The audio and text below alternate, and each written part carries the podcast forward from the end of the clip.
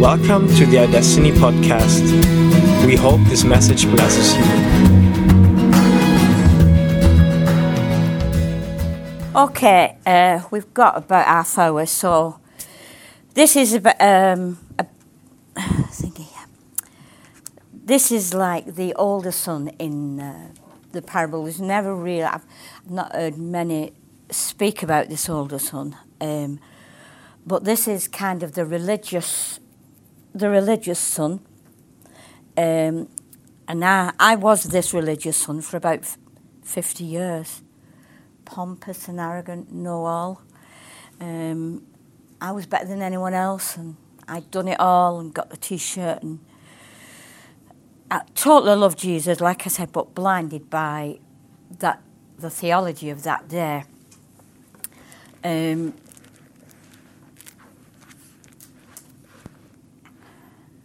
you know, the religious people we just heard were deeply offended by what Jesus did and what he spoke um, because it wasn't didn't fit into their theology. Um, but I I could understand a lot from this. Um, it said the older brother stalked off in an angry sulk and he refused to join in. He became bitter and would not go to the party. Um, not a, few years ago, when we were pastoring in Cheetham Hill, we um, we had the privilege to go and hear um, Rodney Howard-Browne. Do you know Rodney Howard-Browne? The laugh. It was when the laughter started to come through the church. It's it's about um, 10, it's about twenty years ago, um, and we'd heard all about it. It was always on God television and stuff, so we, we all went to see it. And the only seats that were left um, were on the front row. And I normally, I love the front row now, love it, but I didn't like it then. So we had to sit on the front row. And all these people kept falling down and laughing. And he couldn't hardly stand up because he was just laughing at that. This is, put on this, this is rubbish, this, this is, this is not right and he came over to me. Oh my goodness! Now I, we'd been to America that year, me and uh, and we were, uh, my husband. And we were part of um, we were part of Faith Ministry. Um, Kenneth Copeland, and I don't know Kenneth Copeland and Hagin and all that. Brilliant, brilliant stuff. And that's we that's the church that we were bringing up, a faith church, yeah, uh, and loved it. And he came over to, so I would dress. I'd bought myself this flipping cowboy jacket, right, which I, thought I felt right good in. I love clothes, me, love clothes. So I had this jacket on, and I was all dolled up like to bee's knees. And he come over to me, and he, he just put his hand over me. Well, I was rolling round on the floor, and I was laughing, and, and I was saying, I don't want to do this. and it was just completely, I was totally, totally embarrassed, but I could not stop. And this was real, right? And all the way home, I, prof- I was in the car with our deacons and I was prophesying and I was seeing visions and it was the most amazing thing. But I sat there religious and not happening to me. And then a few years ago, when we were in the church in uh, Glenbrook, um, we had these two guys come Dave Vaughan and, oh, what's his name? Beautiful man. They worked together. They, they work separately now, but they were off the world, right? And we'd paid for this weekend. No, not John. It, the guy he used to work with, uh, Dave, and he's um, he's into the mystic, really into the mystic, like like John. Anyway, it doesn't matter. Um, if you ever hear this tape, love, I'm sorry, forgot your name. so we got him for, for the weekend. We'd paid for the weekend. Rachel, my daughter Rachel, Rachel comes here, Rachel and I, and uh, they were sat on the front. row. One was preaching, and David was sat in the front row, and he kept hugging this guy next to him and laughing, laughing so loud, and the, and I'm sat behind him paid all this money for this weekend and listen to this. And we couldn't to that. I can't even hear what he's preaching. And I was so flipping naffed and arrogant. And anyway, it broke. I like, oh, I, I paid all that money. I said to Rich, I'll, I'll go home. I can't be doing with this. This isn't right. Here to be learn teaching, and we're having all this happening. So we went and had our lunch in this room, and this Dave Vaughan came in with his friend, and the, the, he was giving us his testimony. His testimony was amazing. I'm sat listening to him. Saying how um, strict he was in religion. His wife always had to wear black, and, and she always had to wear a hat. And then he, and he just said how he found God and how happy church is. And, and I'm thinking, oh, he has come, something's really happened to him. so I thought, I won't go home and I'll stay. And you know what? It was brilliant. I love that man and his ministry and the other guys, fantastic. But that religious stuff comes on you, you know. This isn't right, you know. I tell you what, if you ever like that, beware, because Dad will just intervene, knock you on the head, and you'll be you'll be laughing like Andy was saying earlier on to me, because if it's real, you will know. You will, perhaps not that day, but you will find out. God never stands still. Listen, kids, God never stands still.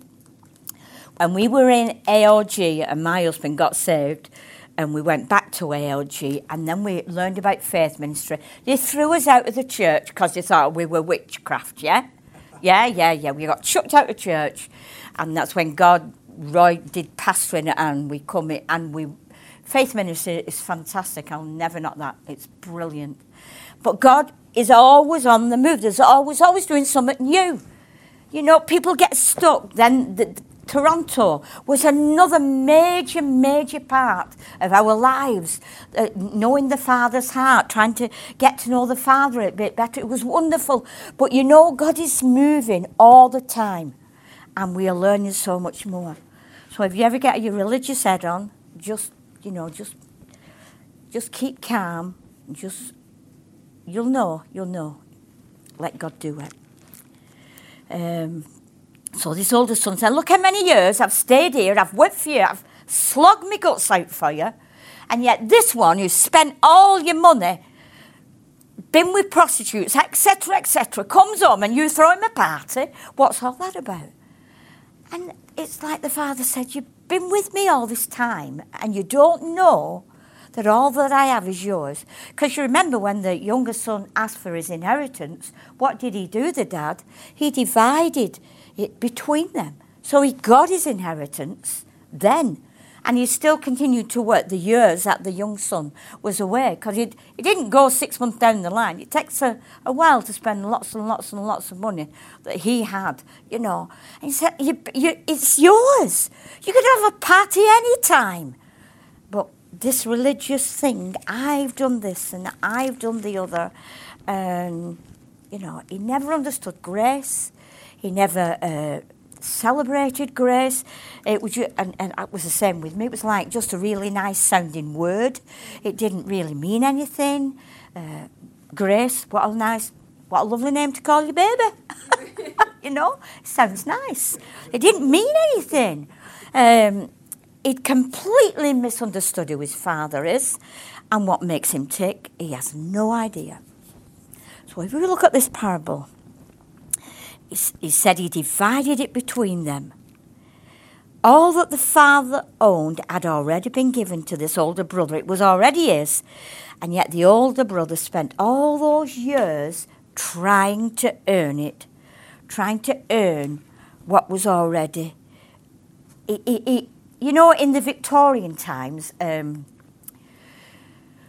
uh, you see the films and you read the, uh, the history of it it, it, it reminded me of that where there was no um, relationship with the father and the son. You know, they, they dined together, and the, or, or if you were lucky, get to a certain age, you could dine at the table, but you hadn't to speak a word. Yeah, the, the servants brought you up. You didn't really much have a mother, but as far as a father, he was sir to them. It was never a father. And it reminded me a bit of that, you know, but that's not who Dad is. That's not who God is. God is for this amazing relationship. Uh, Baxter Kruger um, says, and I'm going to quote this from, from Baxter. He says, The religious people of every generation fall into this mistake. They invent their own terms instead of recognizing their own failure and nothingness and then basking in the Father's sheer grace and living in his lavish embrace. They create religions, imaginary definitions, so they can convince themselves that they are good, righteous, and loving. And things get so twisted and wrong headed, they cannot come to grips with a Father who embraces and accepts fallen ones, a Jesus who receives them and treats them as all friends. They never know the real God and life in His pleasure. Their self righteousness keeps them from seeing and experiencing His grace. They never join in the divine party. How could they? They do not see themselves as desperate failures who stand helpless and powerless to change. They are doing religion. I think that is so, so true. And inevitably, bitterness uh, wells up within their hearts. And when they see, this is how I was when I saw the freedom of God's, well, I didn't know it was God's grace, I thought it was all cranked up. And it were, and when people laid hands on people and they fell, that, that they, they pushed them. You know, it was all that. And that was the theology. That's what I was, that was my wrong thinking of God. You know, I'm better than them. And, you know, we have to watch that. Even now, talking about me too, we have to watch it. We don't fall into that again, thinking, oh, well, we know this wonderful grace. We know this wonderful love. How good are we? How, how better than uh, am I than my church at home or my or the church down the road? You, you know, beware. You know, the, the, Jesus says something, guard your heart. Guard it. Don't fall into that because you're actually becoming that you're losing your freedom and you're becoming religious again. You, do you understand that? Always be on your guard. Always measure by His love. Always rest. Or like Andy, sit in a chair and yawn. Rest in Him. You know, no, seriously. Roy and I are taking a rest. We are taking a sabbatical of at least 12 months. And God is showing us things that I'd never seen before about myself, who, who, I, had beco- who I had become. And it's not nice, you know. Uh, but, you know, His grace is wonderful, absolutely wonderful. And I am so enjoying this time. But not knowing that I, I'd put a religious cloak on again, you know, that I'm such and such and such and such, you know. No, I'm not. No, I'm not. I am a child of God. I'm loved by Him. I'm cared by Him. I'm protected by Him. I am your servant. Yeah? And I, it, it, be, it was becoming the other way, and it was not good. But His grace is sufficient, and, and I am so enjoying this time. Uh, I wasn't even scared of coming today. I was just saying to Andy, I'm always nervous of coming to teach or encourage or, but I wasn't a bit today, and that's the first time and I've been doing this for about six years. First time, because I'm so, I don't have to perform, you know? This is who, who, always be who you are. You are the best thing since sliced bread, we say in England. You are the best. Yeah, and you're learning that. That's what this is about. You're learning your identity, yeah? We were just saying that, you know, to be who you are and not put any faces and for card. We're here because of the grace of God. I'm not here because I kept this law. I'm not here because um, I teach in iDestiny. I'm not here because I, am a, I, I'm a worshipper. I'm not here because I'm a singer and I'm a really, really good singer. I love singing. I love worshiping. I'm here because of His grace. Yeah? And all the rest is what He's done. And what He's made me, not me. It's all about Him. But I'm, and I'm humble in that, yeah. Shouldn't say you're humble, should you really? But, but I accept that that's the truth. It's not because of me. It's all because of Him.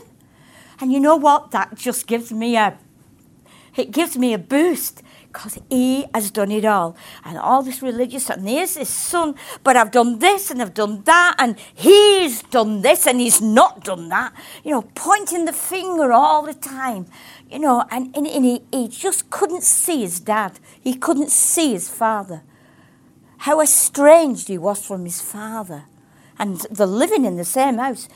But he's estranged, doing his own thing, trying to please with all this stuff and not realizing, you know what?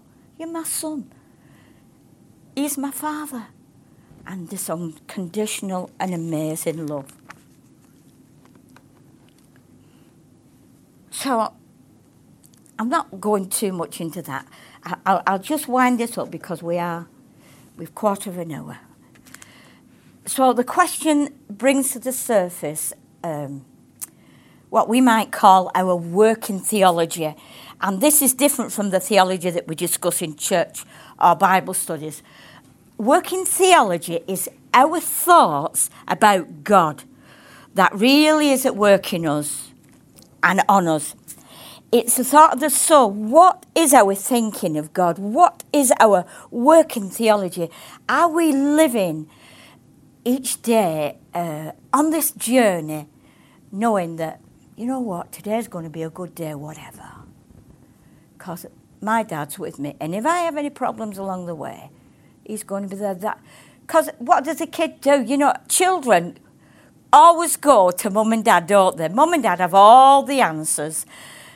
They, they, and even when they make mistakes, you know, we just there to love them, and you, you know they fall down and bruise, graze the knee. We're there to pick them up. And, well, you've got that 24 7, even in your sleep. He's bandaging you up.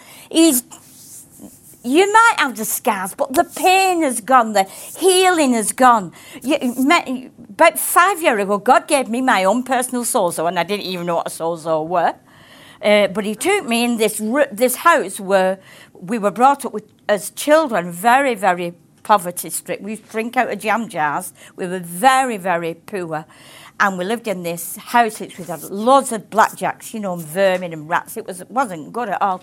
And God took me in these, and He kept, took me into each room in the house, but it went up and up, and every room was black and dark, and and and walked in the room, the light came on, and some abuses as it happened was happened in that room, but He was there. And the peace that came, and, and all the hurt I'd, I'd held for years and years just disappeared because he was there. Even when I was being abused, he was there. Now, that, that isn't, that's not a natural way of thinking, but it was supernatural, and he was there. And he took me into every room where there'd been some kind of hurt, offence, abuse. Um, put my mum put me up for adoption, so rejection and seeped had sunk in me. Nobody wanted me. I had to perform for them to want me. And God took me into that room and dealt, He was there. He was there. And it gone. Personal sozo by Holy Spirit, you know, all that. That is the love of a dad who wants us whole because the work is finished. Finito and we're moving on. Now, don't worry. Oh, I need to do that. I need to be there. You know what? Can I say from my heart, you enjoy your journey, even the tough days, because Dad's at work and he's just doing that gracious, loving work inside your life. You probably don't get anything about this son, this religious son, and that don't matter. You know, if you can when you look at the story, there's certain people, the, the youngest son man uh, uh, probably had more impression on you, or maybe the the older brother, who is a religious one, or, or maybe the father who was always loving it. You think, yeah, yeah, I associate with that. Or Jesus who was always speaking the truth about his father. It, it don't matter. The fact is, go away from here today knowing that your dad is with you. You remember Jesus did everything he saw the Father doing, everything. So when it says, Jesus said, I'll never leave you, I'll never say, guess where he got that from? yeah, got it from his dad. He'll never leave us and He'll never forsake us. No matter what we're going through, no matter what's coming at us, He is your surety. And you just have to ask.